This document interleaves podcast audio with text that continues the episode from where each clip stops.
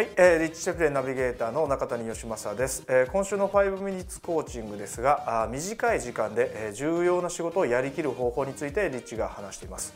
えー、実際僕もですね、えー、充実した時間を過ごしている時はですね非常に楽しいんですけどもぽっかり時間が空いてですねえー、何かこうやることがあまり手につかなかったりとかですねそういうモヤモヤした時間とかですねえー、少しイライラした時間っていうのがあるとですね、えー、無性に気分がね良くなくなったりします。まあもちろん業績が良くてもその状態になることはあります。ですので、えー、毎日充実してですねしかも成果が出せるですね時間の使い方についてリッチがお話ししてくれています。それではあ楽しみに聞いてください。それではどうぞ。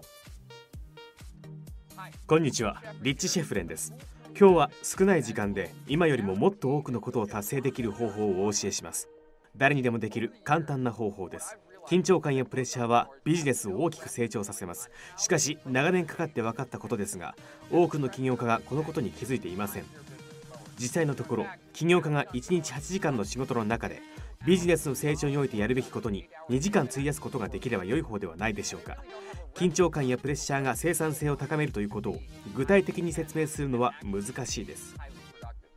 しかしとても簡単な方法で緊張感を持って生産性を高めることができるようになるのです。まず仕事の時間を大幅に減らしてしまいましょう。もしあなたが1日8時間のうちの2時間をビジネスの成長に充てているとしたら1日の仕事の時間をまず3時間にしてみてください。その初日に今まで通り生産的な時間を2時間取ることはできないでしょう。30分から45分かけられたら良い方です。しかし重要なのはここからです。2日目になるとあなたはもう少し時間が取れるようになるでしょうし3日目はもっと取れるはずです。そして45日もすれば1日3時間の仕事時間の中で今まで通り生産的な時間を2時間確保することができるようになるでしょう。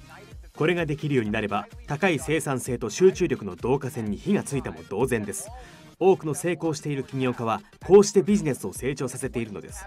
そしてこの集中力と生産性をキープするために3時間から少しずつ全体の仕事の時間を長くしていきましょう。一月も経たないうちにあなたが働く時間の長さは以前と同じに戻ると思います。しかしとても集中した時間を過ごすことができるので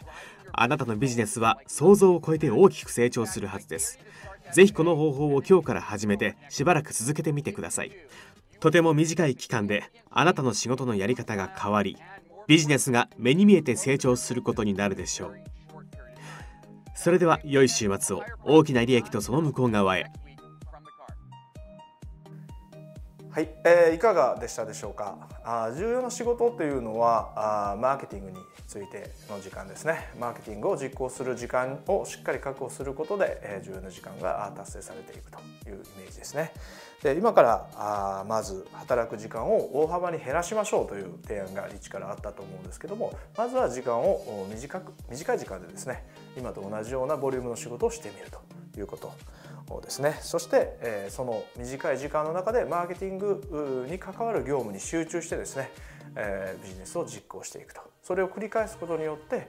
え精度がですねどんどんどんどん上がってくるということです。なので、えそういったあマーケティングに集中する時間を長く持つということがですね、えなかなかあやりたくてですねできたいできないという方も結構いらっしゃると思うのでですね、えー、ぜこの方法を試してみてはいかがでしょうか。それではまた。